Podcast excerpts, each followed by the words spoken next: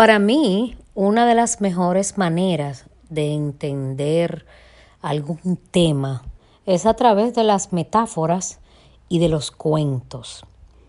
Hoy yo quiero compartirles un cuento de Jorge Bucay, que es uno de mis favoritos, sobre las creencias limitantes.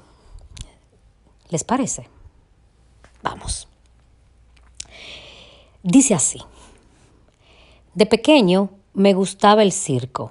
Me encantaban los espectáculos con animales y el animal que más me gustaba era el elefante.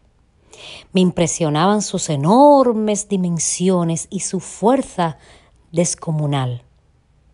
Después de la función, al salir de la carpa, me quedaba extrañado al ver el animal atado a una pequeña estaca clavado en el suelo con una cadena que le aprisionaba una de las patas. La cadena era gruesa, pero la estaca era un ridículo trozo de madera clavado a pocos centímetros de profundidad. Era evidente que un animal capaz de arrancar un árbol también podría tirar de aquel minúsculo tronco y huir. ¿Por qué no la arrancaba y escapaba? pregunté a mis padres.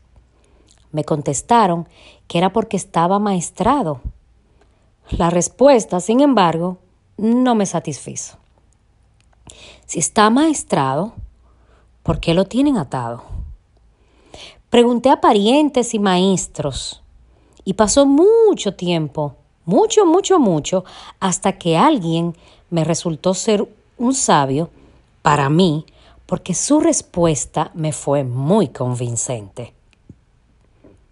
El elefante, me dijo, no se escapa porque está atado a una estaca parecida desde que era muy, muy pequeño. Para él, esa estaca es la manera de detenerlo. Entonces me imaginé el elefante recién nacido y atado a una estaca. Seguro que el animal tiró y tiró y tiró, tratando de liberarse. Debía terminar el día agotado, porque aquella estaca era más fuerte que él. Al siguiente día debía volver a probar, y con el mismo resultado, se dio por vencido. Parece que el elefante aceptó su impotencia y se resignó a su destino. Pienso que desde entonces el elefante tenía grabado el recuerdo de su impotencia. Y lo que es peor, nunca más volvió a cuestionarse ese recuerdo y nunca más volvió a poner a prueba sus fuerzas. A menudo a las personas nos pasa lo mismo, amados. Vivimos encadenados a estacas que nos quitan libertad. Pensamos, no puedo. Tal cosa me fue difícil en el pasado y sencillamente no tengo fuerzas. Recuerdo que un día lo intenté y hace mucho tiempo y no conseguí nada. Y es entonces cuando nos grabamos en la memoria ese mensaje. No puedo y no podré nunca.